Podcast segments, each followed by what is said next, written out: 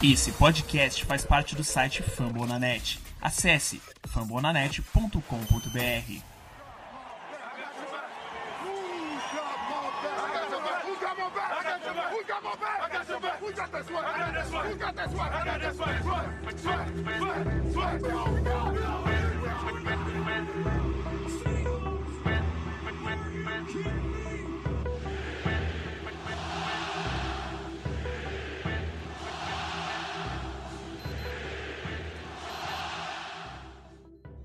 Fala galera do Man Brasil, estamos de volta com mais um podcast depois de um hiato aí e nós vamos já com tudo falar aqui sobre essa off-season que foi mais longa do que um ano. Estávamos com saudade e agora vamos ter aí na próxima semana Seattle voltando, então a gente também tem que voltar ativa. E aqui comigo hoje já vou passar a bola para ela, que é representante feminina, a Vivi. E aí, Vivi, manda um alô pra galera. E aí, pessoal, tudo bom? Vamos lá, a temporada tá começando, vamos ver se esse ano dá, dá certo pra gente, né? Ou não também. Bora lá. Aqui com a gente também ele que é o nosso membro fixo, o cara que entende muito de NFL, o nosso querido Jeff Martins. E aí, Jeff? E aí, rapaziada, tamo aí de volta né, depois desse tempinho aí que a galera tava nas férias uns enchendo a cara por aí tomando mais cerveja, outros estudando, outros trabalhando, enfim. Uma diversidade esses torcedores do Seattle. Mas vamos aí então nesse podcast, a gente vai falar aí sobre essa temporada que vem, sobre os jogos, as semanas, semanas. E fazer uma previsão que não é uma previsão, a gente vai dar spoiler. Se você não quiser a sua temporada estragada, não ouça esse podcast, porque tudo que a gente falar que vai acontecer, irmão. Exatamente. Então vamos que vamos e vamos meter fios. Aqui com a gente também hoje ele, o nosso querido, aquele que escreve no nosso site sobre a história dos esportes de Seattle, nosso querido Johnny. E aí, Johnny, manda um alô pra galera e se apresenta aí, né? Que você nunca participou, então já se apresenta. Fala galera, aqui é o Johnny, tudo bom? Eu escrevo normalmente sobre história e tudinho. Primeiro podcast que finalmente deu para participar, independente de vários convites que, que, que eu tive questão de viagens, questão de trabalho, cervejas também por aí, sempre acontece. Mas aí estamos por aí agora e vamos rolar hoje porque é o spoiler da temporada. Se você tem hate, suma. Isso aí, galera. Vamos que vamos. Bom, a temporada vai começar, né? Já estamos quase chegando ao primeiro jogo da pré-temporada do Seattle Seahawks, logicamente. Hoje, dia 2 de agosto, tá rolando o jogo aí do Chicago Bears e Baltimore Ravens, que ninguém aqui tem o prazer de assistir, ou melhor, o desprazer. Então, nós vamos nos aprofundar na temporada do Seattle, ou melhor, na pré-temporada. Seattle que sofreu com muitas mudanças, a gente já falou aí sobre essas mudanças, quem chegou, quem saiu, você pode acompanhar lá no nosso site o que aconteceu no draft. E eu vou começar aqui com o Jeff, mandar para ele. Temporada já tá prestes a começar, galera. Já estamos em agosto. Hoje, a partir de hoje faltam 35 ou 34 dias para a temporada começar. E rapaz, 40 dias para o primeiro jogo de Seattle. Então hoje nós vamos falar um pouco sobre essa tabela dessa próxima temporada e como o Jeff já falou, nós vamos dar um spoiler bem grande aqui. Se você não acredita ou não quer ouvir spoiler, vai assistir a temporada primeiro, depois você volta. e aí você já vai saber o que vai que a gente falou. Bom, de acordo com o levantamento feito pela SPN, nossa franquia tem a sexta tabela mais difícil da temporada atrás de Green Bay, New Orleans Saints, Detroit Lions, Tampa Bay Buccaneers e Cleveland Browns. E aí, Jeff? Já vou mandar para você que você já fez uma previsão lá no nosso site muito otimista. O que, que a gente pode falar dessa tabela aí? Pois é, Rodolfo, então. É, como não é novidade, ano após ano a nossa tabela é sempre difícil. Fica pior ainda, se complica ainda mais porque a divisão passou a impor muita dificuldade agora com a ascensão do Los Angeles Rams, com a a volta do, do 49ers, pelo menos teoricamente, muito se é esperado pelo Jimmy Garoppolo. O Kyle Shanahan lá organizando as ações, tem é um draft muito bom, tem jogadores bons do draft passado que não fizeram muito, mas que estão prometendo muito para esse ano, tem jogadores do draft desse ano, enfim. O time encontrou seu franchise QB, provavelmente, então o adversário a mais, tornando a tabela ainda mais difícil. Nesse ano especial, é, como tu já falou, é a sexta mais difícil. Eu acho que é até mais difícil que pelo menos mais umas duas desses seis aí. Dá para colocar em um top 4 facinho. Porque sente a dificuldade toda da tabela se impõe devido à a, a, a, deficiência do time perante a, a eficiência do adversário que ele vai enfrentar. E é incrível como esse ano a gente vai enfrentar é, front sevens do calibre de Denver Broncos logo na estreia a gente vai enfrentar o front seven inacreditável Los Angeles Rams duas vezes, obviamente, é o time da divisão. Green Bay Packers, Carolina, Minnesota Vikings, que pelo menos para mim tem a melhor defesa da NFL. Los Angeles Chargers, Detroit Lions em Detroit. É uma tabela dificílima. Eu fiz uma previsão no, no, no artigo que está lá no site. Quem quiser pesquisar, vá lá. No Brasil, previsão de semana a semana. Tem outros artigos também muito bons lá.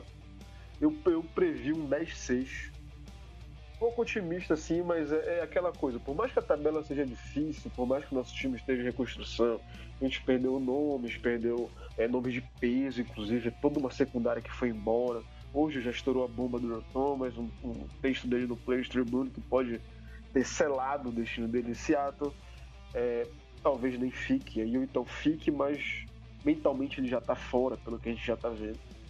E o que torna ainda mais dificultoso o nosso caminho nesse ano. Mas é aquela coisa que, que nós até falamos, até falei no podcast do, do, do, do Zona FA agora, dias atrás. Seattle ainda tem muito talento. Não é só a gente que tem que olhar para outro time e temer o outro time. Seattle ainda tem muito talento. Um time que tem Russell Wilson de um lado da bola e Bob Wagner do outro lado da bola é um time a ser respeitado. Ainda tem muitos nomes e eu acho que dá sim, é, por mais dificuldade que, que seja, se a nossa linha ofensiva se manter uma unidade sólida esse ano, com as mudanças da comissão, com o bom trabalho do Max Solari, o bom trabalho do, do Brian Schottenheimer, com o Pete Carroll encontrando novamente o caminho do jogo corrido, que sempre carregou nosso time nas costas nos anos atrás. Nosso time pode sim ser um bom adversário para essas grandes equipes que a gente vai enfrentar e fazer uma temporada digna. A gente tem, tem, tem tudo ali. É resolver um problema e tentar ir longe na temporada. Tudo depende da linha ofensiva. Se ela for bem, a gente vai ter o Russell Wilson aí no auge e evolução ano após ano lutando por MVP. Já lutou aí em 2015, já lutou ano passado, liderou a NFL em, em touchdowns. Esse ano ele vem para confirmar o, a estadia dele no top 4 de QBs e ele pode carregar esse time longe, a gente tem que confiar nele. E aí, Johnny, o que, que você acha dessa tabela do Seahawks? Tá difícil ou essa previsão aí do Jeff tá certo ou ele tá muito otimista pro seu gosto? Bom, eu concordo em praticamente todos os pontos no qual ele disse. Até porque, querendo ou não, ter, iremos ter uma tabela absurda. Vamos ter muitos front sevens fortes, vamos pegar defesas dificílimas. A do Broncos tá se re renovando, mas deixa de, não deixa de ser uma, uma defesa absurda. O front seven deles continua sendo insano. Vamos enfrentar ainda, também, como já foi citado ali, o próprio, o próprio Lions. O Lions é uma, uma das equipes que mais tem ascendido. O Matthew Stafford tem sido um, um, dos melhores quarterbacks da liga nos últimos anos. Tem só se provado cada vez mais. E o trabalho para nossa, nossa nova secundária, digamos assim, pode ser dificultado também. Não podemos jogar apenas por um lado, de, por lado ofensivo, como ele levou muito de, de pegar a defesa difícil, mas também pegarmos grandes ataques. Que não podemos esquecer. O ataque do Rams desse ano vai vir com tudo. O, querendo ou não, vamos ter que admitir, o, a nossa divisão está muito forte. Eu não sei pelo menos o que esperar do Cardinals essa temporada. Vai ser uma incógnita, mas Fitzgerald é, vai, ainda continua sendo um grande monstro.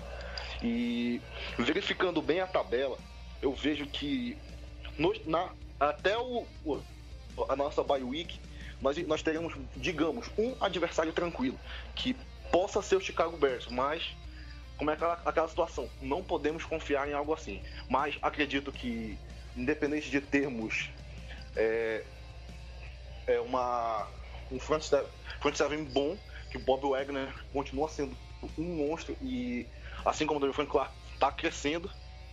E assim, podemos pegar e, e tirar alguns jogos bem aí. Principalmente no jogo de, é, contra o Raiders. Pelo menos não vamos ter que encarar eles em Oakland, que seria mais complicado. Isso aí. E aí, Vivi? Alguns jogos aqui que a gente tem pontuado aí, tem algum que você acha assim, esse aqui é jogo vitória certa e esse aqui com certeza é derrota? Eu já sei até que resposta provavelmente para todo mundo e que Los Angeles Rams esse ano vai ganhar da gente, mas e aí, tem algum outro time pra gente ficar esperto que com certeza a gente vai perder? Tem algum que a gente vai ganhar muito fácil? O que, que você acha? Olha, eu acho que a tabela é realmente uma das mais difíceis, mas eu não acho que não tem nenhum jogo decidido que a gente vai perder, não acho. É, como estava conversando com o pessoal esses dias, a gente perdeu do Rams em casa, mas a gente ganhou do Rams lá em Los Angeles, né? num jogo que foi até um pouco difícil, não foi um jogo fácil, ou aquela que acabou que não foi uma, uma recepção do, do Rams no, na, na endzone. Então eu acho que, eu, eu, na minha opinião, eu acho que a gente vai ficar com o Rams, ganha um, perde um, eu acho. Mas eu acho que o Cardinals acho que vai ser nossa vitória certa, né? Eles, a gente está em reconstrução, mas eles estão bem mais em reconstrução que a gente. E eu acho também que o jogo contra o Vikings vai ser extremamente difícil porque o Vikings vem pra briga, né? É, acho que um outro jogo que também vai ser difícil vai ser contra o Raiders, né? Porque é uma, uma rivalidade já histórica, né? É muito difícil a gente conseguir avaliar é, como é que vai vir um time e rivalidade rivalidade. É, também acho que eu acho que é só isso mesmo. Apesar que todos os meus colegas acham que a gente vai perder pro Broncos, eu acho que a gente vai ganhar do Broncos, sim. E a gente vai começar a nossa temporada com o pé direito. O Jeff acha que a gente vai ganhar, né, Jeff? Olha, é, é, é, Rodolfo, o Broncos é um caso especial, né? Porque tem aquela questão do Seattle em setembro. É diferente do Seattle, por exemplo, em novembro e dezembro. E logo de entrada a gente pega o Broncos. O que é o Broncos hoje? É uma incógnita. É, tem o Case Keenum, que fez uma temporada muito boa no, no Minnesota, que foi para lá assinou um grande contrato, mereceu esse grande contrato o John Elway acreditou que ele pode ser o franchise QB da, da franquia. Tem agora, além do Von Miller, que é provavelmente o melhor linebacker do jogo já há alguns anos, junta-se a ele o Bradley Chubb, que o cara era um monstro no college, é, para muitos a primeira escolha geral, ele, o Sacon, acabou sobrando ali, caiu de bandeja pro Broncos, o Broncos levantou a mão pro céu e draftou cara. Tem essa dupla. O front seven ainda é muito bom, Shane Ray, Brandon Marshall, Ainda tem, tem nomes lá, mas também já perdeu muitos nomes. Não é mais aquela defesa dominante, absurda, daquele ano lá de 2015, se eu não me engano. A gente tem que mas lembrar se for também, né? É... A gente tem que lembrar que eles vão fazer transição de esquema defensivo, se eu não me engano. Exatamente, tem é, teve uma mudança lá na comissão técnica e eles vão mudar bastante coisa. Inclusive é falado aí, eu li em algum lugar até que o esquema de, de, de 4-3-3-4. Mas é, é, um time que está em reconstrução. É, é, é, um jogo difícil, jogar no Mile High sempre é difícil, tem a questão da altitude e tudo.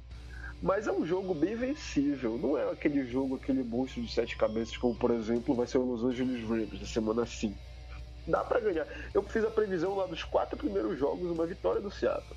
Porque são jogos vencíveis, é, é como o Johnny falou o nosso front seven também é foda, não é um front seven pra, se, pra se me impor respeito, né, pô? Daisy Jones aparecendo muito bem, Jaron Reed se consolidando, o, Bob Wagner aparecendo ali na linha de scrimmage, Frank Clark se consolidando também, o Dion Jordan que tá voltando agora, né, uma esperança. É um, é um, é um time ruim, não tinha jogar fora o Shaquille Griffin, se, pode ter uma temporada muito boa esse ano, já teve uma temporada boa no passado. E o nosso ataque também é um bom ataque, salvo, salvo lá a linha ofensiva, que se jogar bem é uma coisa, se jogar como jogou no passado vai ser um Deus nos acuda, né? É difícil segurar Von Miller e Bradley Chile. Isso aí. Então, eu, eu tô curioso. Fala. Não, é assim, pode, eu falei dizer assim, eu tava curioso.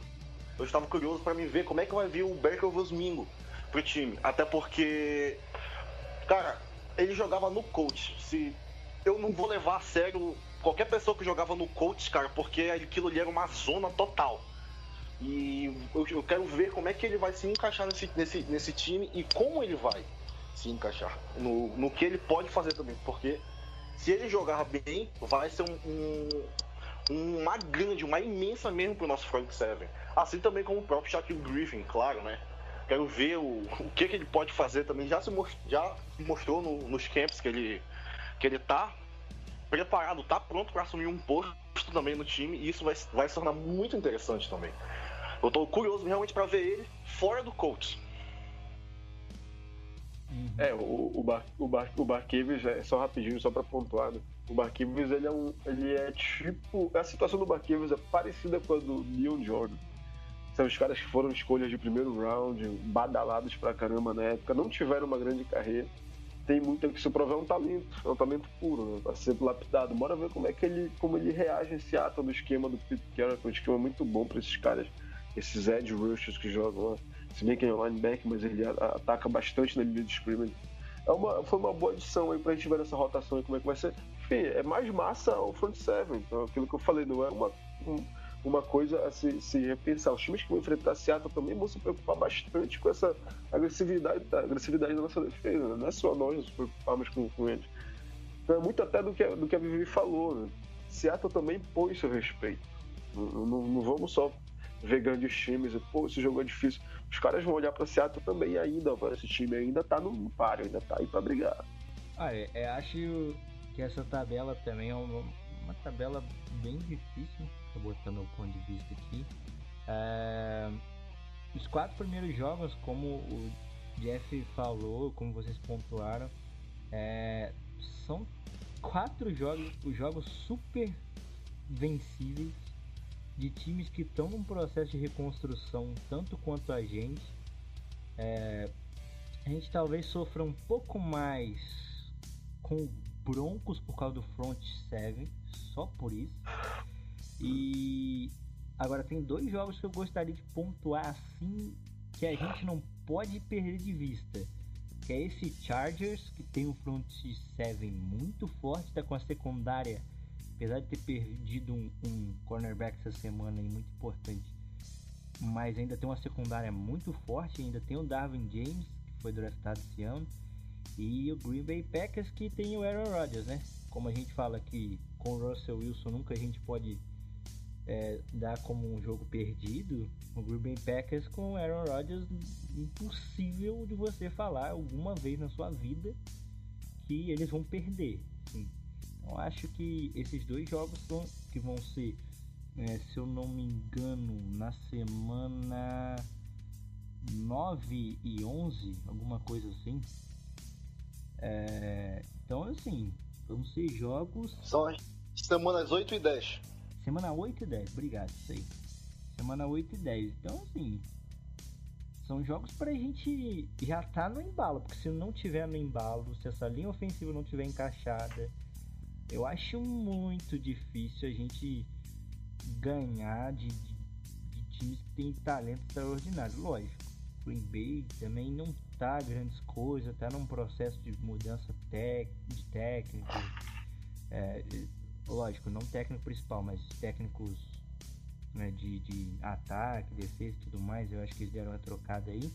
Então, os caras tem Aaron Rodgers, tem Philip Rivers é, lá no, no do Chargers, tem o Keenan Allen. Então, meu amigo, a gente tem que ficar esperto, porque é bem difícil essa tabela aí. Bom, mas eu tô otimista para esse ano.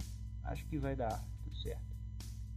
Bom, então para a gente pontuar isso mais específico, para a gente falar um pouco mais de jogos mais específicos, passar aqui já pro Jeff, né? A gente já até deu uma pincelada bacana aqui no Denver Broncos, mas quero que ele fale sobre, depois vou passar para os outros também, sobre os quatro primeiros jogos. Denver Broncos, Chicago Bears na semana 2, Dallas Cowboys semana 3 e Arizona Cardinals semana 4. Jeff, e aí, como é que vem essa tabela aí dos quatro primeiros jogos? Pois é, aí vem aquela ironia do destino. É, já é, é, é, sabido por todos, a gente acompanha Seattle já há muitos anos, é sabido que o nosso time não costuma jogar bem em setembro. É aquela moleza, é o time não jogando muito bem em todas as áreas do jogo, a bola não tá correndo, a bola não tá voando direito. E sempre tem esse comecinho, duas vitórias, duas derrotas. Setembro é sempre difícil.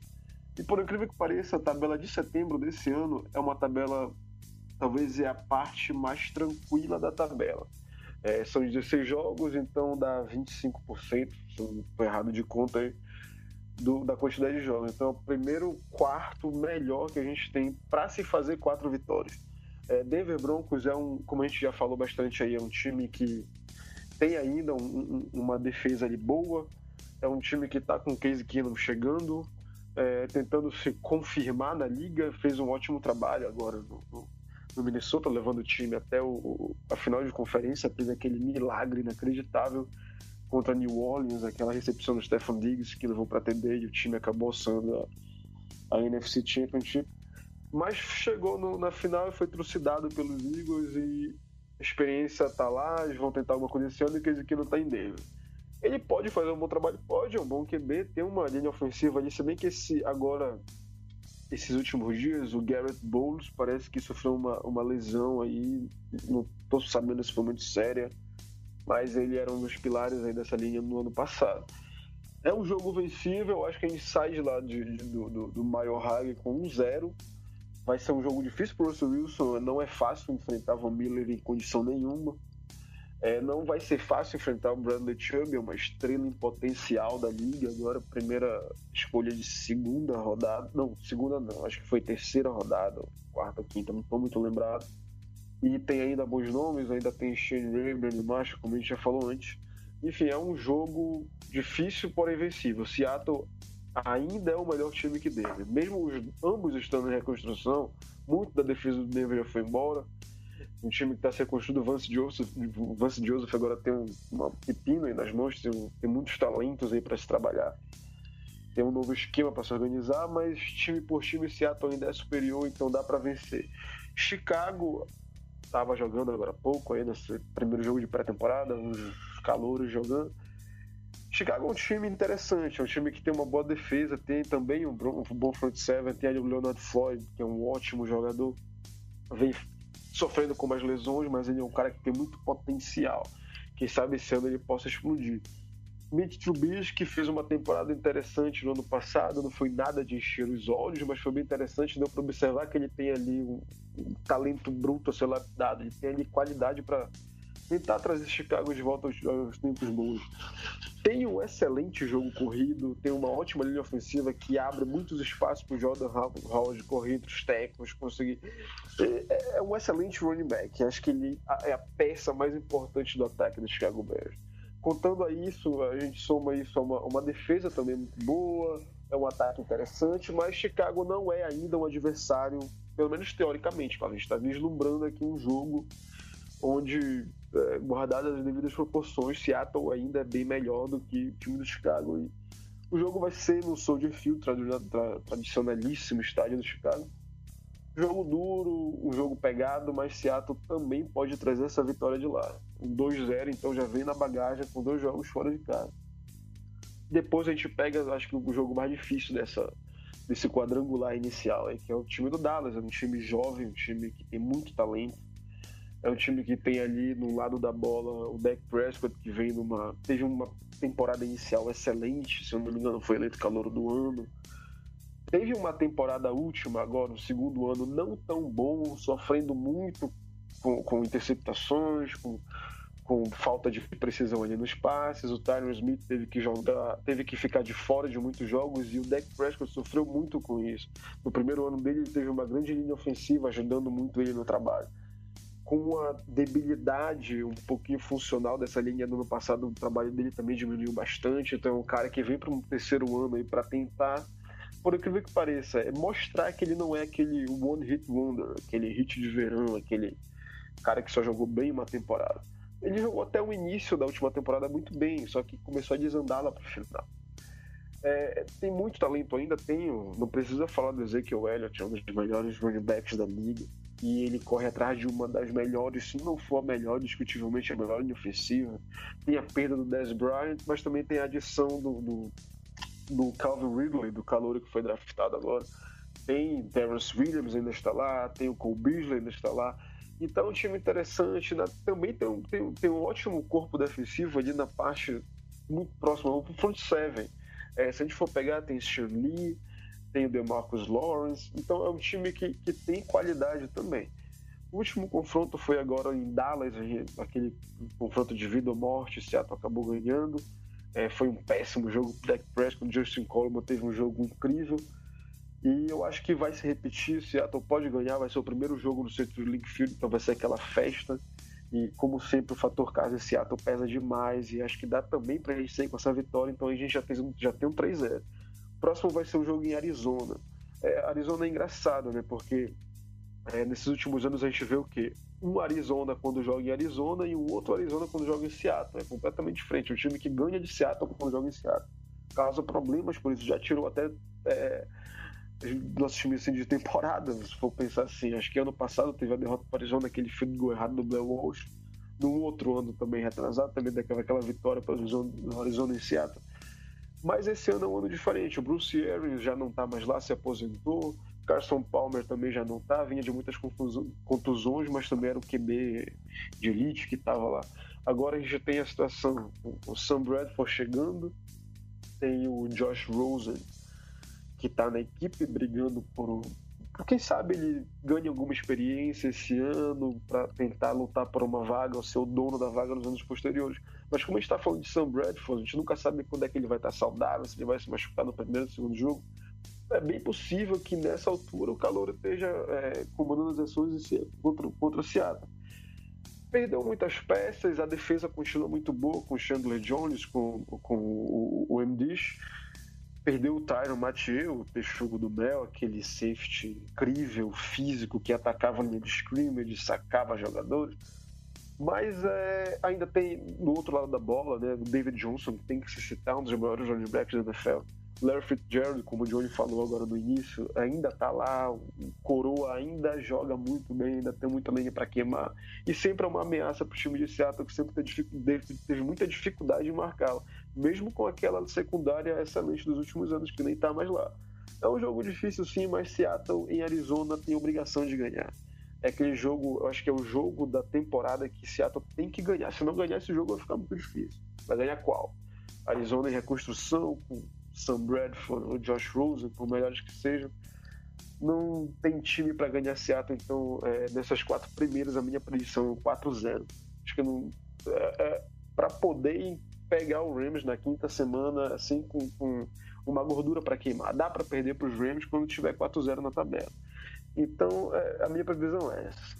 Primeiros quatro jogos, 4-0 Seattle. E não tô sendo clubista, hein? não tá pouco.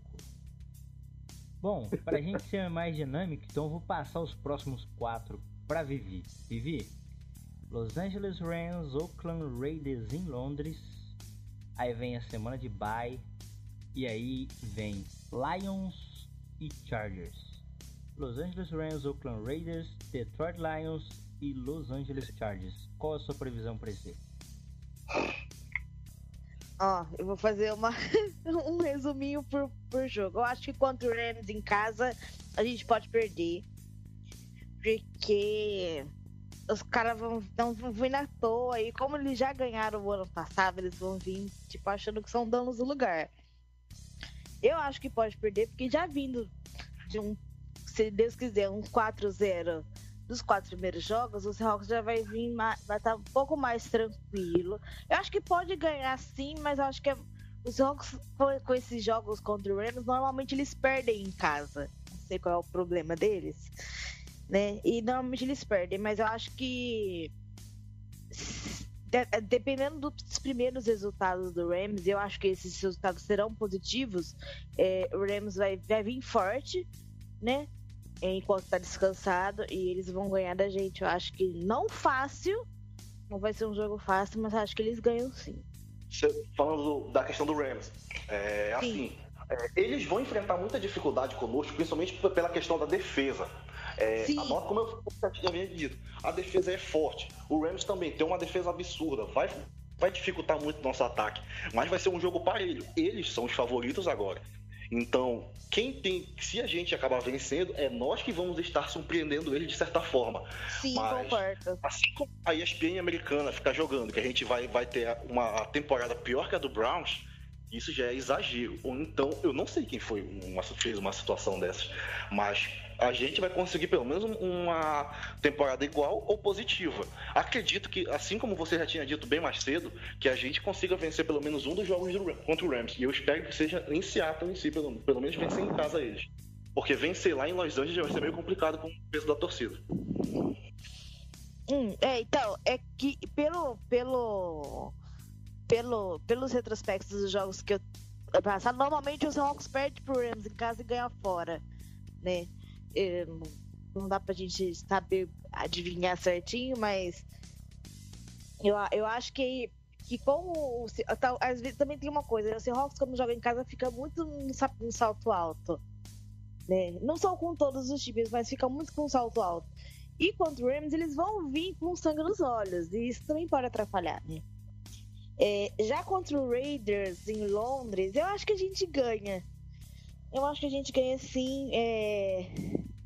O Raiders, ele tá ainda parece que se construindo. Apesar de ter tido uma ótima temporada em 2016, parece que esse ano o time desandou e ficou por isso mesmo, né? Perderam peças importantes, né? Perderam o principal jogador de MMA da liga, o segundo melhor jogador de MMA da liga, o Caventry, mas eu acho que a gente ganha também. E jogar em Londres, né? Tudo depende. Eu acho que o, esse jogo de Londres, o resultado dele vai depender muito de se a gente vai ganhar ou não do Rams. Por quê? O jogo contra o Rams é no domingo. Na semana seguinte a gente já tem que estar em Londres. Então é um período muito curto de espaço para poder viajar para Londres, o time descansar e, e se rearrumar para uma próxima partida do outro lado do, do, do, Atlântico, né? Então acho que depende muito do resultado. Se a gente ganhar do Rams, acho que é bem provável que a gente ganhe do. É bem certo que a gente ganhe do Raiders. Mas se a gente perder, aí eu acho que fica um pouco mais difícil, porque o time vai vir muito cansado desse jogo contra o Rams, né? Então, por, por sorte, nossa, pode falar. É, eu ia citar só mais uma coisa. O bom do, do pós-jogo da. É, contra o, o, Raiders é que vai ser a nossa bye week. Pelo menos isso, vai dar para descansar bem dessa sequência e segurar pelo resto da temporada. E uma coisa que eu observo bem é que esses seis primeiros jogos vão ditar muito o que nós vamos pretender para o resto da temporada. Porque se a gente sair daí com um saldo positivo, o Jeff tinha falado mais cedo, que são os quatro primeiros jogos são jogos bem vencíveis, digamos assim, né? Que dá para vencer. Se a gente conseguir sair pelo menos com 4-2 daí, o resto da temporada pra gente é só pra gente continuar se afirmando, mantendo essa média. Agora, se a gente sair 3-3, vai ser mais complicado. Sair com saldo negativo é praticamente dar adeus à temporada. Posso afirmar isso porque os próximos, a, a sequência depois vai ser só uma porrada. Então, eu também achei que foi muito, muita sorte nossa esse ano a gente conseguir a nossa bye depois do jogo de Londres, né? Porque normalmente eu, já, eu fico implicada porque o Seahawks nunca consegue bye no meio da temporada. Sempre é um dos primeiros times a ganhar bye, né? Seja, não dá para fazer muita coisa ainda, né? Acabou de começar a temporada, o time ainda tá se firmando, né? Tem muita dificuldade, o time não tá tão cansado como se ele tivesse, como se, se fosse a bye na semana 10, por exemplo. Como tem muitos times que acontece. Mas isso é outra discussão. Aí a gente vai para Detroit, jogar com, contra os Lions, que eu acho que é um jogo bem difícil, porque o Lions já tem uma defesa bastante forte, e com o Matt Patrícia lá de, de, de, de, de head coach agora, vai ter, um, vai ter uma dificuldade de jogar contra eles. Eles são um time chato. Não é um time difícil de ganhar, mas um time extremamente fácil. Às vezes um detalhezinho, pronto, você ganha do Lions. Chegar lá no, no, no no Ford Field é difícil. É Ford Field, gente? Me corrija, eu sempre esqueço o nome do estádio do Lions. Mas... Não, tá correto, é Ford Field mesmo. É Ford Field mesmo? Só uma, uma adição ao, ao que tu tá falando. É, vale lembrar que na temporada passada, antes do, do Aaron Rodgers lesionar, eles jogaram contra o, o, o Lions lá. E o Lions no, no, último lance foi onde perdeu para eles. Foi no último lance, então, deu uma foi um detalhe. Então foi um mínimo detalhe no final do jogo que fez eles, eles perderem o jogo. Exatamente. É isso mesmo. O que, o que a gente acabou. O que, que eu acabei percebendo nos meses em que eu tinha, tenho visto do Lions é que é um, não é um, é, eles são um time forte, eles têm um ataque consistente, uma defesa bastante, bastante forte. Só que às vezes é um, um mínimo detalhe pronto, o time desanda, né? É, o Stafford ele é, um, ele é um bom QB, não é um QB maravilhoso, mas ele é um QB consistente e, e consegue levar o time a, a boas vitórias, só que o time desanda muito fácil. Então, é, eu acho que o Seahawks ganha esse jogo do Lions. É, vindo descansado né, da bye, com, as, com as alterações necessárias de acordo com o que aconteceu na primeira parte do, do, do campeonato, né? Então acho que a gente. Essa vitória é nossa. Então nós vamos para casa enfrentar os Chargers.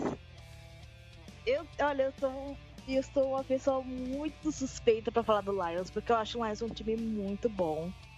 Que não joga numa, numa, numa divisão que seja, que seja fácil, por isso que parece que eles nunca estão tão bem assim. Então jogar, acho que jogar contra eles é muito difícil. Felipe Rivers é um QB muito bom, apesar de ter bastante interceptação, né? E, então eu acho que eu, eu acho que esse jogo é um pouco mais difícil. Acho que desses quatro, seria o, jogo, o segundo jogo mais difícil, né? Sendo o primeiro jogo contra o Rams. Ah, eu tô falando do Chargers, gente, desculpa. Chargers é um, é um dos jogos mais difíceis. Então eu acho. Esse que, que eu acho do Chargers? Acho que a gente ganha do Chargers, então seria um total de 3-1. Sendo, sendo positiva. Num, num, o jogo do Chargers eu acho mais loteria apesar da gente jogar em casa, eu acho que o jogo do, do Chargers, tirando do Rams, vai ser o mais difícil da gente. Porque eles, apesar de, de ter, tem, terem perdido bastante peças já importantes nessa, nessa off-season, eu acredito que eles vão vir forte do mesmo jeito. Eu acho que é um dos times que vão que, que tem vaga quase garantida nos playoffs da, da AFC. Uma coisa sobre o Chargers é que esse vai ser o verdadeiro teste para nossa linha ofensiva, porque encarar Joey Bosa não é para qualquer, pra qualquer linha. E, e, isso que vai mostrar se a nossa linha realmente está trabalhando bem ou se ela só deu, vou dizer assim, sorte. O Bossa ele é um monstro, não podemos esquecer desse detalhe. E como você mesmo falou, ele é um dos favoritos a classificar para a UFC. Tem um, um quarterback experientíssimo como Philip Rivers, que é muito bom. Aí tem a adição de um jogo corrido maravilhoso com, com o Melvin Ingram. Aí tem a, a, o front seven deles absurdo, com um dos caras mais surreais que eu já vi nos últimos anos. De, desde que o, o próprio é, J.J. Watt surgiu, eu não vi um cara tão absurdo quanto eu vejo o Joey Bossa ali. E como vocês falaram também, eles perderam agora um, um cornerback importantíssimo. E vamos ver como é que vai ficar na secundária. Mas se eles conseguirem pegar e segurar em cima da, linha da nossa linha ofensiva, talvez eles possam conseguir é, uns pontos ali. E que eu espero que ela esteja já tinindo nessa rodada para aguentar o front seven deles. Bom, vou contar dos bastidores o Jeff me pediu para falar dos próximos três jogos, porque esses próximos três jogos aqui, amigo, segura a ponta. Então vou passar os próximos três pro Jeff e pro Johnny. Primeiro eu vou falar com o Johnny aqui, que ele ainda não falou. Próximos três jogos, Johnny. Los Angeles Rams, Green Bay Packers e Carolina Panthers. Qual a sua visão desses jogos? Bom, vamos jogar contra o Rams em Los Angeles e como eu já tinha dito também, né? Esse é o, é o jogo na qual é, podemos vencer, como tem, tem, acontecido bastante. Nós perdemos em Seattle e vencemos lá. Mas até aí os times já vão estar tinindo, já podem ter perdido algumas peças, sempre acontece. O que eu espero que não aconteça conosco. É, e vai valer muito também para as ambições de ambos os times na temporada, né, cara? Porque o Rams até aí já pode ter conseguido no mínimo umas cinco vitórias. E a gente pode ter conseguido pelo menos umas quatro, vou dizer assim. É meio de temporada, mas é, vai mostrar também muito nossa disputa. Mostrar se ainda podemos brigar por algo ou, ou podemos desistir da temporada. E vai ser um jogo bem complicado também, como, como vai ser todos os jogos assim contra o Rams nos, nos próximos anos. Até porque com a win que eles deram essa temporada, é, vai ser difícil, porque logo logo eles vão ter que renovar com o Golf e vão ter que perder parte desse elenco monstruoso que eles têm. Mas não podemos é, é, falar nada. Se hoje um time está mal, na próxima temporada ele pode vir com tudo. E estamos numa remontada. Eu acredito que a gente possa vencer, mas vai ser, continuar sendo um jogo muito, mas muito parelho entre todos. Até, até porque, vou dizer assim, as nossas defesas se equivalem. Mesmo que o front seven deles seja um carniceiro, seja animal, bicho. Não tem outra palavra. Mas esse vai ser um jogo bem parelho. Eu, eu acredito que possamos vencer, mesmo sendo um adversário muito complicado. Mas, infelizmente, é, temos que encarar um pouco da realidade. Esse é um jogo que dificilmente venceremos. Green Bay Packers.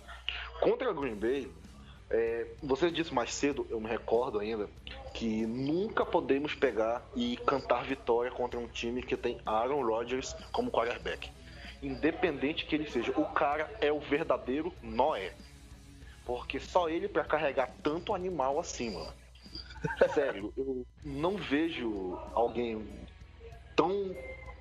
Um abuso, mano, um absurdo, assim como ele é. Eu lembro que eu vi o Peyton Manning, mano, bem novo. Muitos, muito poucos talvez tiveram, muita ou alguns tiveram também esse prazer de ver como, como era a lenda também. E o Aaron Rodgers chegou, surgiu, prendendo com um dos maiores, como foi o Brett Favre, e tornou um monstro. Hoje não tem como dizer que ele não é o melhor da atualidade, o melhor quarterback da atualidade. Sim, ele é.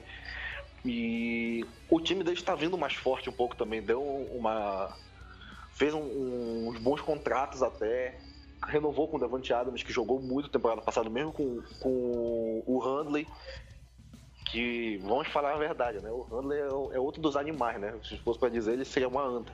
E esse eu, pode ser um jogo bem vencível pra gente. Contanto que o Aaron Rodgers não tenha renovado o pacto dele. Pode, esse sim, vitória. Carolina Panthers? Carolina Panthers é, vamos enfrentar um time que já vem de uns jovens da temporada passada que vinham se preparando. Como, por exemplo, Christian McCaffrey, que o cara foi um absurdo ali, cara. Não sabia se ele ia sair correndo ou se ia subir para receber, cara. E isso já foi, já foi muito bom. E será também um, um reencontro também, né, mano? Ali podemos, podemos dizer assim. E todos os jogos contra o Panthers são jogos bons, são jogos bem disputados e os times têm alimentado uma rivalidade por um, por um certo tempo. E os jogos entre o Russell Wilson e o e o Ken Newton têm sido espetáculos à parte. Ambos são quarterbacks bem móveis e que dá, um, que dá uma dinâmica muito boa para o jogo. O Panthers em si, ele já não tem mais a, aquele aquela secundária que eles tinham tão monstruosa até uns anos atrás, mas ainda dá um trabalho. E eles ainda têm o Lucky Cookley, que é um. Não tem, mano, como dizer que esse cara não é um dos melhores da liga, cara. Um absurdo, ele é o dono dessa defesa. Assim como nós temos Bob Wagner, eles têm Lucky Cookley e. e vão ter que levar para frente. Mas esse sim é um jogo na qual podemos vencer com com bem facilidade. Sendo, sendo que podemos verificar até aí o, a questão da, da, temporada deles. Panthers não tem uma tabela tão, tão complicada essa temporada. Até aí eles podem estar disputando para estar lá em cima, claro, na tabela. E esse é um jogo na qual iremos porradear junto. E aí, Jeff, esses três jogos, o que, que você acha, Jeff? Bom, é, é, antes de falar desse, dessas três pedreiras que a gente vai pegar, eu queria é, só pontuar um negocinho do jogo do, do, do, Chargers. Eu acho que o Chargers ele é um, um contender, claro, a levar a UFC, é um timaço. O Johnny falou do Joey Bosa.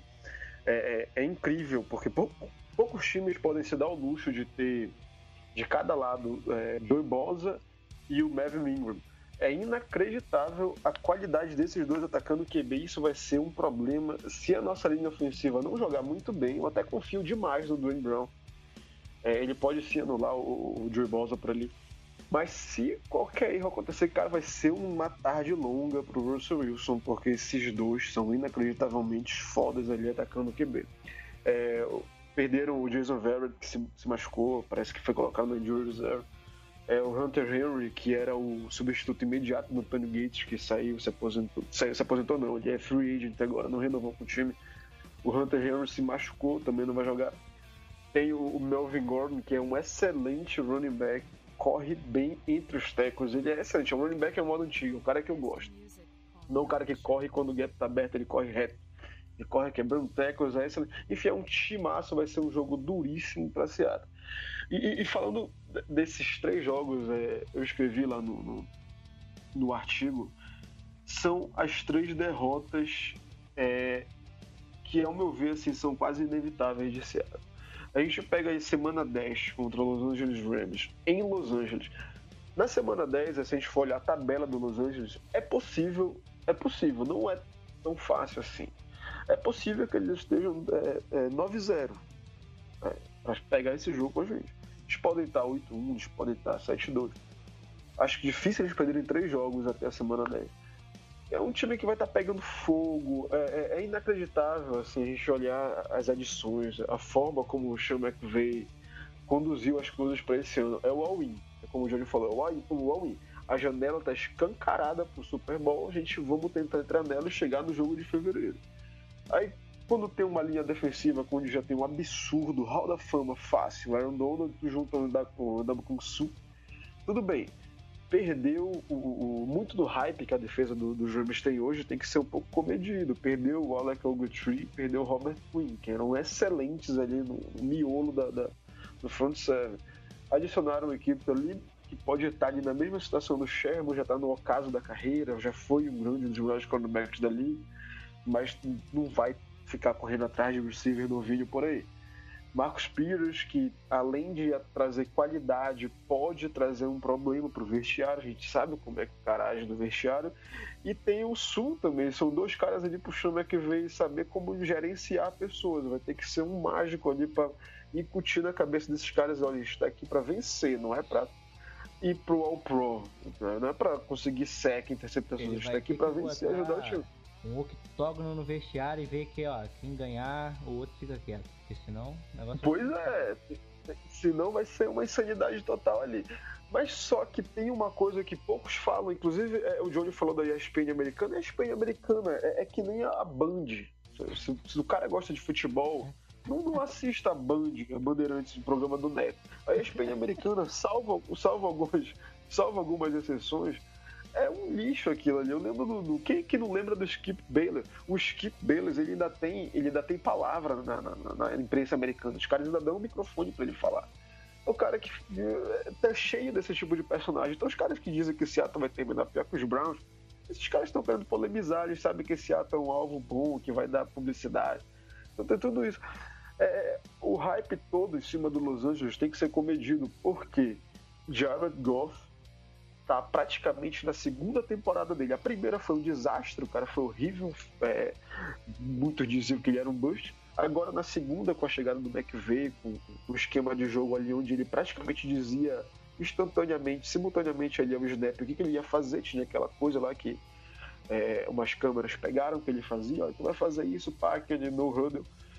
E uma coisa que é clássico na NFL é isso. Um time que vai muito bem numa temporada vai ser o time mais estudado, vai ser o alvo. E o pessoal não vai ficar sentado vendo como funciona o time dos Rams. Que é colocar a bola na mão do Todd Gurley e explorar as play actions. Espero que o nosso time faça isso, saiba estudar. Estou dizendo isso que dá pra gente ganhar? Não, não dá pra gente ganhar. Não dá pra ganhar jogo contra os Rams.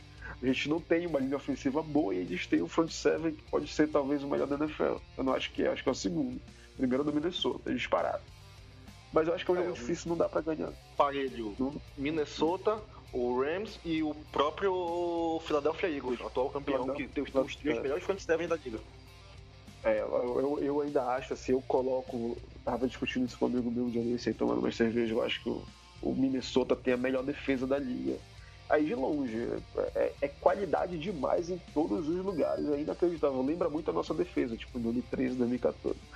Agora, aí vem a sequência, né? Depois dos Rams, então a gente sai de Los Angeles com uma derrota na cabeça, cabeça quente, inchada, muita gente machucada, porrada pra caramba, Russell Wilson de moleta, e a gente vai encontrar o Green Bay. Green Bay esse ano é um ano atípico de Green Bay, porque a tônica dos jogos de Seattle contra Green Bay, o que é? É Russell Wilson produzindo um número inacreditável de turnovers. É incrível, parece que ele vê a, a imagem do Green Bay na frente e ele lança a bola para os defensores do Green Bay. É incrível, o Russell Wilson é inacreditável. De então a tônica né? Tá achando que ainda joga no mesmo time. Pô, de, de repente ele pensou, pô, em Wisconsin, toma, toma. É, é, a tônica é essa. Até naquele jogo lá, final de conferência, aquele milagre, o Russell Wilson lançou lá 33 interceptações. Se não fosse a defesa ali e o Mike McCashin entregar o jogo, o técnico do Green Bay, a gente não ia ter passado. Mas enfim, Green Bay fez umas adições excelentes esse ano, excelentes. A gente perderam o George Nelson, ok, perderam o George Nelson, é, renovaram com o Davante Adams e o Randall Cobb, que são dois caras que têm muita sintonia com o Aaron Rodgers. Tem o Jimmy Graham agora, cara. O Jimmy Graham, eu acho que na mão do, é, é, até incrível. Só pontuar um negócio, o Jimmy Graham, ele recebeu passe na vida dele do Drew Brees, do Russell Wilson e vai receber agora do Aaron Rodgers. O cara vai reclamar do quê? Ele pode muito bem ser em Green Bay aquele artilheiro da Red Zone que ele era na mão do Drew Brees em New Orleans. Esse cara pode fazer muito barulho lá com o Aaron Rodgers. É incrível a, a, o potencial que essa conexão tem para levar Green Bay muito longe e tornar esse ataque monstruoso nas últimas 20 jardas do campo. Tem o Aaron Jones, que, tá, que fez uma boa temporada carregando a bola no passado. O Ty Montgomery se firmando cada vez mais como running back, ele que teve que mudar de posição com a decadência do Ed Lace, engordou demais, coitado. E na defesa, Green Bay é, é, reforçou demais aquilo que era o problema da equipe nos últimos anos, que era secundário. É, pegou o Kevin King ano passado, ele teve umas contusões, não jogou praticamente todos os jogos, mas é um cara que tem muito potencial e vem recuperado para esse ano, vem saudável para esse ano. No draft desse ano pegaram o, o, o, Josh Jackson, que era um dos melhores, se não for o melhor é, cornerback da classe. E também na segunda rodada pegaram outro, que eu não me recordo agora o nome, mas enfim, eles reforçaram o, o, o ponto fraco da equipe. O que, que eles querem fazer? Eles querem levar o Aaron Rodgers para outro Super Bowl. A gente sabe que ele só não está indo muito longe, teve a contusão do passado, mas é porque não tem um time ao redor, não tem uma defesa ao redor. E acrescentaram também massa corporal de qualidade no front seven. A trincheira de, do Green Bay está muito boa esse ano. Tem já o Mike Daniels, que é um excelente defensive, é, defensive end. Eles acrescentaram agora, direto dos, dos Jets, o Muhammad Wilkerson. Excelente defensive tackle, pro ball, all pro. E esses dois caras podem trazer muita dor de cabeça para nossa linha ofensiva. E, e, Green Bay costuma sempre trazer dor de cabeça, dor de cabeça, mesmo quando não tinha esses nomes. E o Clay Matthews lá atrás ainda é um nome, um nome pesado, então enfim. Green Bay, em Green Bay, é, não, em Seattle, quer dizer. O último jogo em Seattle tinha sido aquele da Phil Mary, tá voltando agora, depois de. Não, teve aquele da final de conferência, claro, mas a temporada regular tinha sido aquela semana é, 4, se eu não me engano, em 2012. E eu acho que Seattle perde para Green Bay e vai para Carolina para um jogo dificílimo, como o Johnny falou. É, eu, eu gosto muito do Bob Wagner, gosto demais, eu acho ele um cara fenomenal. É um cara que tem uma, um atleticismo incrível, ele tá num lugar, não demora muito, ele tá em cima do quarterback adversário. É um cara excelente, mas eu ainda vejo o Luke Kuechly um pouquinho acima dele. São os dois melhores middle linebackers da liga. É, é uma blasfêmia. Eu, eu quero muito esse ano dizer, ah, enfim, o Bob Wagner pegou esse primeiro lugar dele e tudo. Ele a temporada passada ele foi muito bem, ele foi bem melhor que o Pickler. Mas no, no, no, conjunto da obra, o Pickler, ele é um, um, jogador mais completo que o Bob Wagner, ele então é tem uma carreira muito superior é. em cobertura. Em cobertura ele é excelente. Cara, o Pickler é uma roda fama aí, do segundo, terceiro ano dele já dava para prever que ele é. E não é só ele, ainda tem o Thomas Davis, ainda tem o Calvin Short, um excelente defensive tackle. Chegou agora via Atlanta Falcons, um ótimo, que todo mundo lembra agora, fez uma excelente temporada na que o Atlanta Falcons foi pro Super Bowl, que é o Doug Tarpool. Então é um é uma trincheira que está reforçada. Perderam o Lotlele agora que foi pro Buffalo Bills, mas reforçaram com o Paul. E, então é isso. Cam Newton, a gente, eu odeio esse cara, eu torço contra esse cara, é tipo o Neymar, eu quero que o Neymar se ferre tanto quanto o Cam Newton. Mas ele é um cara que é, é um cara que tem qualidade. Joga, joga, joga, o Neymar é insuportável, um dos maiores retardados que a gente já viu no futebol. E, não fala do meu menino Ney, porra. o, o Kenilton, ele tem, ele tem capacidade, ele tem qualidade. É, é, ele pode ser, ele ainda é uma arma muito eficaz contra as defesas. Tanto correndo quanto funcionando, ele tem um ótimo braço, também não tem. Ele não tem a precisão do Russell Wilson, mas ele tem um ótimo braço. Ainda se juntam a ele. É, o Johnny falou do Christian McCaffrey, que é aquele running back mais, mais moderno, agora mais recente. É o cara que não tem lá tanto porte físico, que não corre entre os tecos, não pega muitas carregadas, é que faz muito aquela aquele out para poder pegar um passe ali curto para tentar avançar. Muito do que o Belichick faz com excelência lá nos Patriots. Tendo essa deficiência, quem é que o Carolina pegou esse ano uh, via free agents? O CJ Anderson dos Denver Broncos. Estava se sentindo lá desvalorizado em Denver. É um excelente running back. Eu, eu amo ver o CJ Anderson correr. Ele corre com uma fisicalidade, uma paixão inacreditável. Cara que é muito subestimado na posição. Ainda tem o Greg Olsen, aquele velho problema com Tyrese. A gente provavelmente vai se acentuar mais ainda, já que não vão estar aqueles nomes que tinham esses problemas, imagine agora. Não acredito que o Bradley McDougall vai ser uma. O nosso safety vai mudar esse cenário. A gente vai ter problemas com o Greg Olsen sim, jogando em Carolina, ele é muito acionado. E eu, eu, eu, vejo nesse jogo também outra derrota, então são três derrotas consecutivas que Seattle vai ter. Para chegar aí, eu espero que esteja com massa gordura para aguentar essas três bates. Depois vai pegar São Francisco, é um jogo vencível em Seattle. Para logo após também pegar o Minnesota em Seattle, que aí para mim é um dos piores jogos da temporada, junto com os Rams e o Green Bay. E os Chargers também.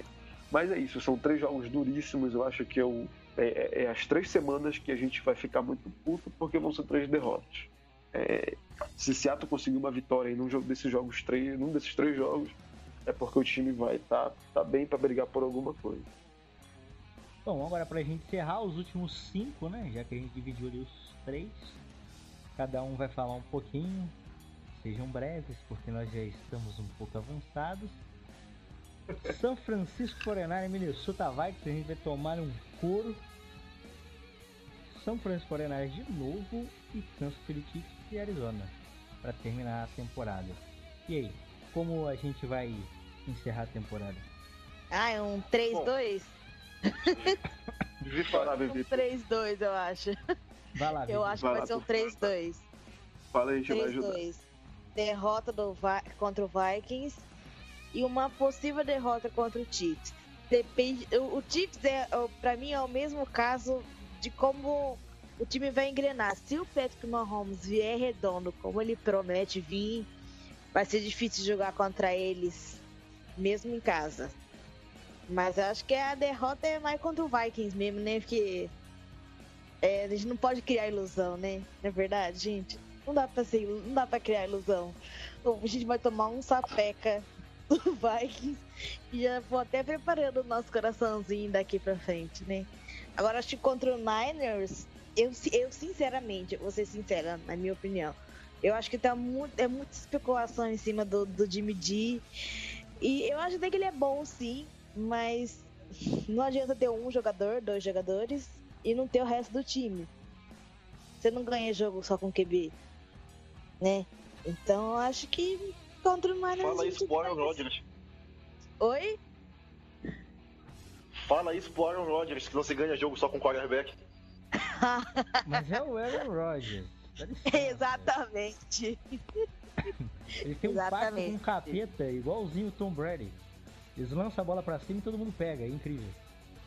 É, não, eu, eu, não, eu não tô menosprezando o Niners, nada.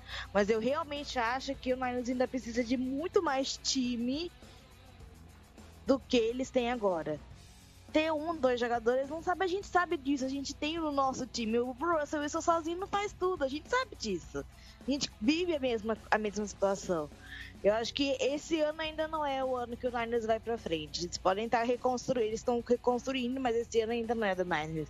Eu acho que o Seahawks, Seahawks ganha os dois jogos contra o Niners, mas e, e contra o Cardinals porque é o Cardinals, né? mas contra, eu acho que a gente perde do Vikings e do, do Chiefs mesmo jogando contra o Chiefs em casa. E aí, Jeff? Bom, eu já. Oh, desculpa, Jeff. Opa, então vamos lá. É, sobre esses últimos cinco jogos, é, a gente enfrenta o 49ers pela primeira vez, agora no, no, na parte derradeira. E tem que se falar, né? Richard Sherman versus Seattle Seahawks. Acho que esse vai ser o mote do jogo. Vai ser um, um, um jogo ali das 6 horas, não vai ser. Infelizmente não vai ser um Sunday Night. Poderia ser. Vai ser o segundo, o, o outro jogo após o Minnesota depois desse. É, concordo com a Vivi, eu acho que o, o 49ers tem, tem ótimos nomes. Perdeu agora o Carlos Hyde, que era um excelente running back, gostava muito dele, fez uma miséria em Seattle naquele jogo lá, quase a gente perde. É, mas é, também já perdeu muitos nomes, não é, é uma reconstrução. O Kyle Shanahan está tentando trazer aquela hora vencedora, épocas do, do Jim Harbaugh, agora mais recente. Mas tem, ainda tem bons nomes, sim, se a gente for pegar na defesa. É, tem, tem, o, tem o Robert Foster, que é uma incógnita, mas ele tem muito talento. Tem o Solomon Thomas, os dois do, do draft passado, o DeForest Buchanan. Então é um time que tem talento, mas que ainda falta a questão organizacional. Resolveram muito com a chegada do, do Jimmy G. Eu acho ele um ótimo quarterback, ele é um franchise também. Se a gente for pegar aqui ano passado, é, 49 enfrentou o Jacksonville Jaguars, que vinha com aquela defesa inacreditável, Saxonville Jaguars, e ele obliterou a defesa, né? O Jalen Ramsey e o Ed não conseguiram parar o braço desse cara. Ele jogou muito e venceu o Jacksonville naquele jogo surpreendente. Ele tinha acabado de pegar a bola, é, o Blaine Gabbert estava comandando as ações, se eu não me engano. Então o Caio Schiller, não, bora, bora usar logo, vai jogar e tal. E ele jogou muito bem esse jogo. Então, um cara que tem, tem talento pra caramba. Ele é, é pode ser, eu não, não, acredito numa temporada positiva aí do 49ers, não, mas vai ser uma temporada. O cara conseguiu fazer o Marquise Golding virar pai do Jalen Ramsey, mano. Exatamente. Marquise Golding virou pai do Jalen Ramsey, mano. Como isso, é isso, é possível? Pois é, o, o, Jimmy Garoppolo ele pode ser o franchise que é o quarterback do, que o, o 49ers espera aí há tantos anos, né? Teve o Alex Smith, que jogava ali o feijão com arroz, o Colin Kaepernick que apareceu aquela, aquele cometa lá, pá, jogou muito bem, depois teve uma decadência inacreditável. Então o Jimmy vem aí para essa franquia tradicional, para tentar trazer de volta os bons tempos, né? E tornando a divisão ainda mais difícil. E como a gente falou, pô, o time tem Pierre Garçon e Marquis Golden é uma dupla de wide receiver de respeito. Pelo menos para mandar umas bombas lá na, na, na linha zone, esses caras podem fazer um barulho. O Richard chama que eu diga, né? Tá sendo queimado aí todo dia. Ele tá para pedir para sair. Tipo tropa de lixo, 01, quero sair, senhor. Sabe? Ele não tá mais aguentando aquela gente, tá correndo aqui não condenado e tá sendo queimado direto. E depois desse do 49ers, né, tem o Vikings, eu acho que é, não vou nem me estender muito nos Vikings, é a questão do Los Angeles Rams, né? não dá para ganhar, por mais que seja em Seattle. É, o Kirk Cousins chegou, é um excelente quarterback, é um time que vem para tentar o Super Bowl. É, eu acharia muito o Seattle ganhar esse jogo, se bem que Seattle ano passado ganhou do Philadelphia em Seattle, time que vinha voando. Dá para esperar um grande jogo? Dá, a gente tem o Russell Wilson, quem sabe ele pode, mas assim, é, probabilidade é muito pouca. Eu só quero falar um pouquinho, só citar uns nomes aqui só pra gente ver o tamanho do poder dessa defesa. O Vikings, para mim, tem a melhor defesa da liga. Não é do, do, do, Jacksonville, muita gente acha que. Eu acho que é do Vikings. Os caras têm o front seven do calibre de Everson Griffin, Daniel Hunter, Leval Joseph, o Brian Robinson, apesar de ser veterano, ele é um excelente linebacker. Tem o Eric Kendricks, Anthony Barr, que é um dos grandes linebackers da liga. Se a gente for lá na secundária, tem provavelmente o melhor cornerback da liga, que é o Xavier Rhodes, e o Harrison Smith, que surpreendeu agora numa temporada inacreditável, parecendo como um dos melhores safeties da NFL. É um jogo difícil. É... Do outro lado da bola também tem excelentes nomes. Tem o Stephen Giggs, tem o Adam Thielen, um dos melhores wide receivers da liga, que se confirmou esse ano passado. Kyle Rudolph jogando muito com o Tyrene. Latavius Murray e Dalvin Cook formando uma boa dupla de running backs. é um jogo difícil, eu acho que... Lá, né? Isso, esqueci dele, o Sheldon Richardson chegou lá para engordar. Perderam o, o, o perderam é, dois o nomes Seattle pra confirmar o que, que, a gente já esperava, que é o melhor front seven da liga, cara. É, é o melhor front seven da liga. Eu acho eles, eles superiores tanto ao Rams como ao Philadelphia. Mesmo ali com Michael Bennett, Fletcher Cox, Brandon Graham, Chris Long, eu acho que esse é bem mais talentoso e o Minnesota ele vem aí para passar o carro depois de uma temporada em 3 e 3, agora vem para passar o carro e tentar o Super Bowl esse ano. Eles vão tentar, eu não acho que Seattle com a nossa equipe aqui reconstrução com muito talento, sim, mas reconstrução acho que a gente vai ser uma pedra no sapato. E depois tem de novo 49ers, a gente não precisa falar, eu acho que vai ganhar de novo. É, Seattle tem mais talento, então aqui eu vou, com base apenas nisso, dizer que vamos ganhar. Kansas City Chiefs é, tem o Patrick Mahomes, é, vai jogar esse ano. Alex Smith foi chutado para fora, tá lá nos Redskins, se eu não me engano. Então, o Pet pode sentir ali a, a, estreia, o primeiro ano, praticamente um calouro. É o Gunslinger chamado, cara que solta umas bombas lá no. Quem, quem sabe ele e o Tarek Hill podem formar uma boa dupla. Tem ali o Travis Kelsey, que é junto com o Gronkowski, ele eu acho os melhores talentos da liga.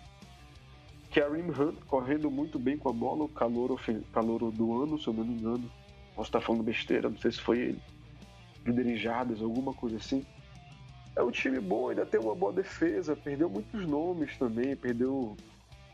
É, eu, eu, não estou recordando o nome agora, mas é um cara que estava há muito tempo, o Tamba Rally, e o outro. Enfim, tem o Eric Berry ainda, o Marcos Pires foi para o Los Angeles Rams, nosso adversário. É um time que também eu vejo ali que não tem mais talento. Eu acho que é a mesma questão ali do Denver Broncos e do Dallas Cowboys. É um bom time? É. É melhor que Seattle? Não. Seattle tem mais talento, então o jogo venceu.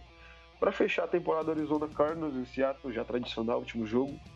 Infelizmente é tradicional que a gente perde esse jogo, mas não acho que isso vai se repetir esse ano. A gente vai ganhar, já, como eu já disse mais cedo. Bruce Arians já não tá mais na sideline, Carson Palmer não tá, perdendo alguns nomes, é uma boa defesa, papapá. Mas eu acho que dessa vez Seattle vai ganhar.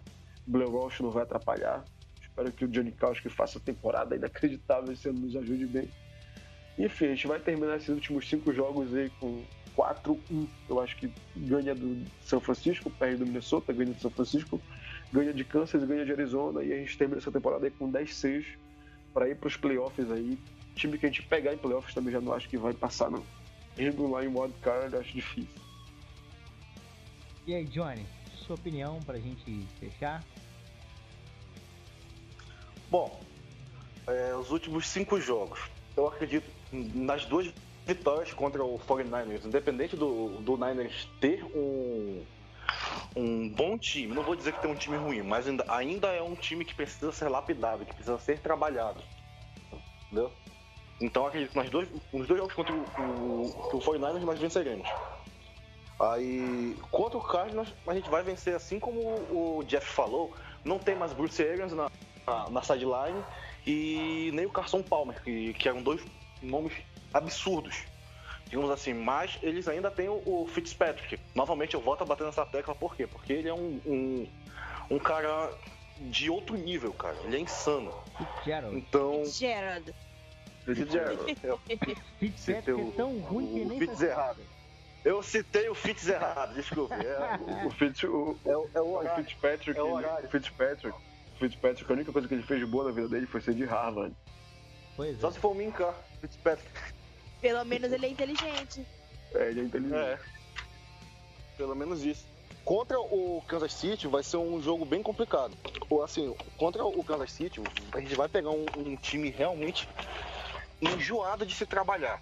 Porque Cara, o Kansas City, ele vem forte. É a oportunidade do Mahomes, do Mahomes mostrar o que ele, do que ele é feito, do que ele pode ser capaz essa temporada. Mas eu ainda acredito que nós possamos sair com vitória. Óbvio, a derrota certa não tem nem como dizer que não, que vai ser contra o Vikings, cara. Eles contrataram um, um quarterback de outro nível, um dos melhores da liga, e agora ele vai ter o, o tempo de trabalhar, de trabalhar isso, de mostrar que ele realmente é um dos melhores. Você vê um puta contrato, tem um puta time, essa é a derrota certa. Então no final dá pra pegar um 4-1 sim tranquilo e nós conseguimos sair bem nesse final de temporada, independente de pegarmos playoffs no final dele ou não. Eu acredito que nós consigamos ainda pegar um wild card. Até porque, vamos dizer assim, a vaga, a vaga certa pro, do, dos playoffs já é do Rams. Bom, então pra gente dar aquela finalizada no nosso palpite pra temporada, Vivi, qual recorde que você acha pro Seattle esse ano? 10-6. 10-6? Johnny? Eu não, sei se, eu não sei se foi minhas contas certas, mas eu acho que vai ser 10-6, independente. E aí, Johnny? Pra mim vai ser 9-7. 9-7? Jeff? 9-7. Eu, eu, eu boto fé num 10-6. E olha que eu tava lendo um, um report lá de Seattle. Não, não era de Seattle, era de, de Houston, o cara que escrevia lá as previsões. Ele tava colocando um 12-4 pra Seattle. 12-4 porque ele considerava vitória contra Green Bay e Carolina. Os dois jogos, o Green Bay e Seattle. Cara, é possível, é aquela coisa, né? Talento a gente tem, né? Bora ver se com essa mudança toda de comissão se muda alguma coisa, né? Mas eu vou num 10-6. 10-6 sem clubismo. Vamos que vamos. Eu vou de 16-0 pra gente ir bem na temporada. Tranquilo, não tem jogo difícil. Sem clubismo, né? Não, Sem clubismo. 16-0 sem clubismo algum. Que isso. Agora, com clubismo, eu acredito super bom. Com, com clubismo 19-0, né? Bruno? É, 19-0. Não vai perder, não vai nem sofrer ponto durante a temporada. Tá louco, sofrer ponto. Que isso, sofrer Esse ponto? time. Que isso, não conheço. Minha defesa não Tipo- conhece isso. Não, Tipo brincadeira assim, né? à parte, brincadeira à parte. Eu acredito num 880, ou 97 ou 11-5, porque é um negócio acho que Seattle vai nem ficar 8-8. Acho que a gente vai ter um número maior de vitórias do que de derrotas esse ano. Boa, boa, boa. Isso aí, se fosse um bolão, eu ia dizer, cara, tu pode levar esse bolão. hein? Porque um, um, um 9-7 também é muito possível. E um 11-5 também é muito possível. Um 12-4, um 13, sei lá quanto. É difícil, né? A vida de No final, no final da temporada a gente retoma esse podcast e. É, no final da temporada É, a gente. No final da temporada a gente, a gente recupera isso aqui e vê quem, foi, quem de nós acertou a, a previsão. Exatamente. Ou se todos erramos. também. Mas se for pra verificar isso aí, é, quem vai acertar vai ser o Rodolfo. Pois é. 16-0. E Super Bowl. Fácil, fácil. Bom, galera, pra gente encerrar então o nosso podcast, eu pedi três perguntas lá pra galera do Twitter. E vou mandar uma pra cada um pra falar bem rápido, aquela resposta ligeirinha pra gente encerrar. Já que o Griffin esse ano vai ser o cornerback 1 de Seattle, Jeff, e quais as expectativas sobre ele? Com certeza, eu acho que ele vai ser o, cornerback 1, até porque o, Baron Maxwell não tem mais idade físico para tentar se impor devido à experiência. E ele veio com uma boa temporada. Ele já fez uma temporada muito boa no passado. Eu acho que o Shaquille veio aí para se firmar como um dos grandes cornerbacks da liga. Esse aquele último draft que foi excelente, o, agora o passado, antes, antes desse, último agora. Excelente na posição, veio de Allen Ramsey, vieram o, o Marshawn Letmore, o Shaquille Griffin, e todos estão indo muito bem nos seus times, o Shaquille é um deles. Eu espero uma grande temporada do Shaquille. Ele não vai deixar a gente sentir tanta saudade do Sherman, não. Vivi, essa é pra você. Se o Earl Thomas voltar na semana 1 da temporada regular, mesmo sem training camps e pré-season, você acha que ele merece ser titular?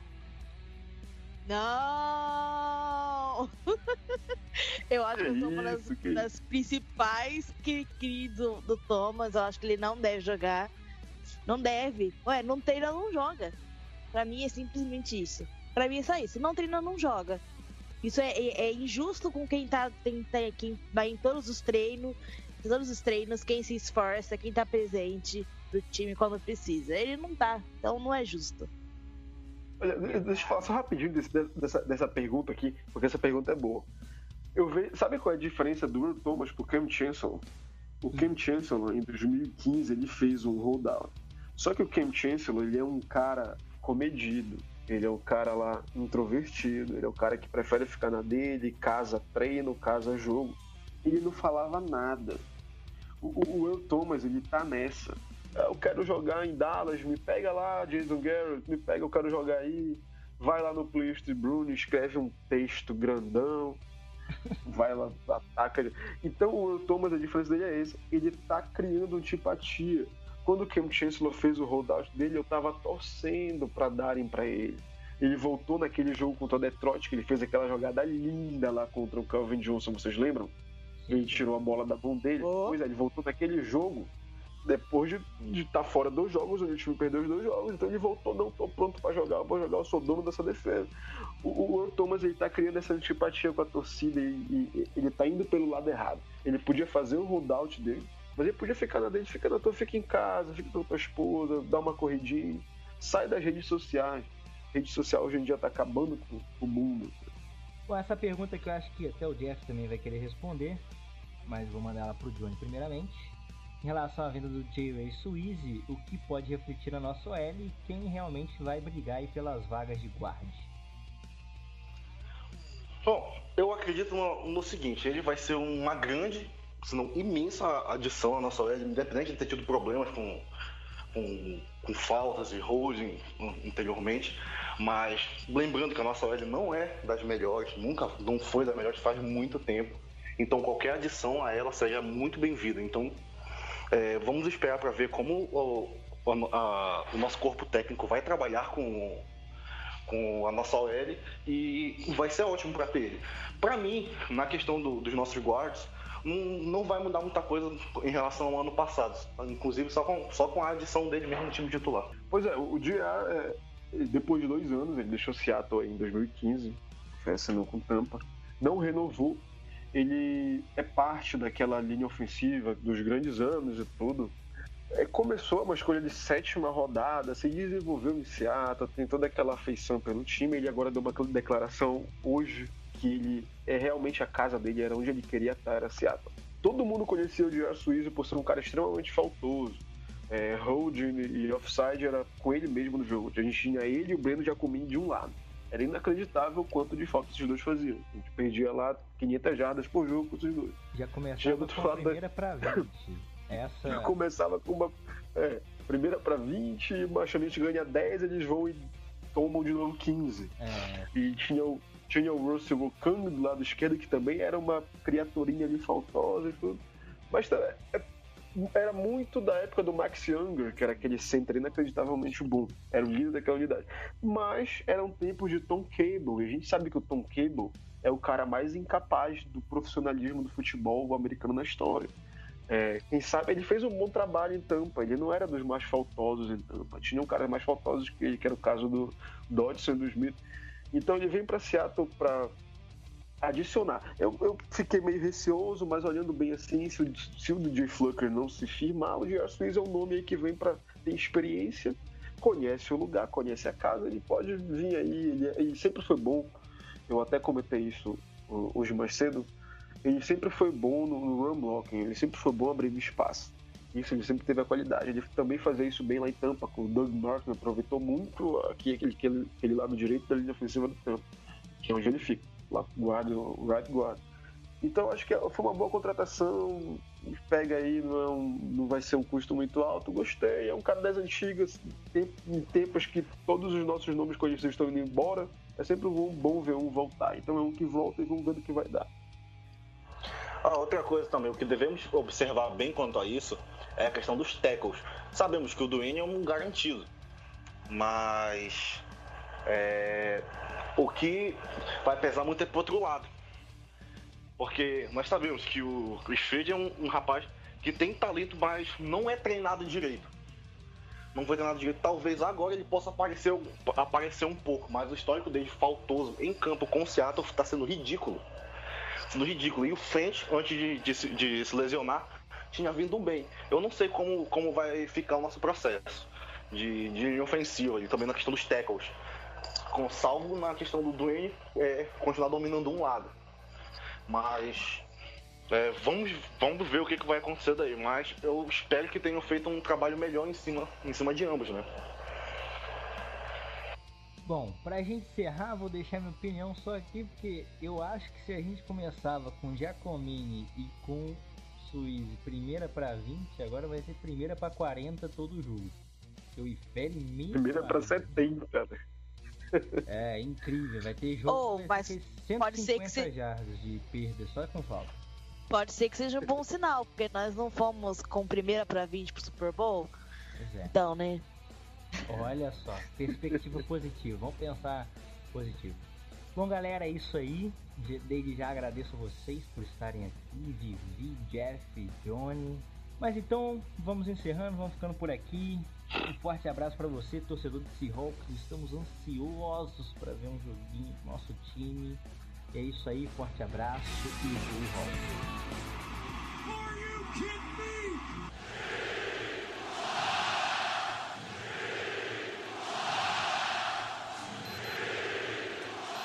Esse podcast faz parte do site Fambonanet. Acesse fambonanet.com.br.